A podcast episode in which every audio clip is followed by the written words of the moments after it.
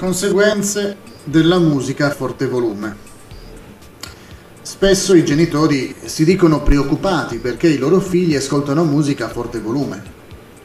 Comunque, gli avvertimenti arrivano anche dagli addetti ai lavori come me, ovvero dai musicisti. Perché?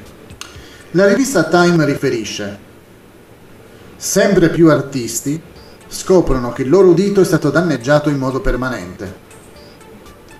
Il problema inizia quando le ciglia acustiche, situate nella parte interna dell'orecchio, che trasportano il suono, sono regolarmente esposte a rumori superiori a 100 decibel. I concerti spesso superano i 120 decibel. Pertanto Time spiega che le ripetute aggressioni del rock a decibel elevati fanno appiattire le ciglia acustiche e perdere la propria resilienza in modo permanente. Un audiologo ha affermato che ore di musica che suonavano attraverso gli auricolari erano come un ugello di una manichetta antincendio bloccata nel condotto uditivo.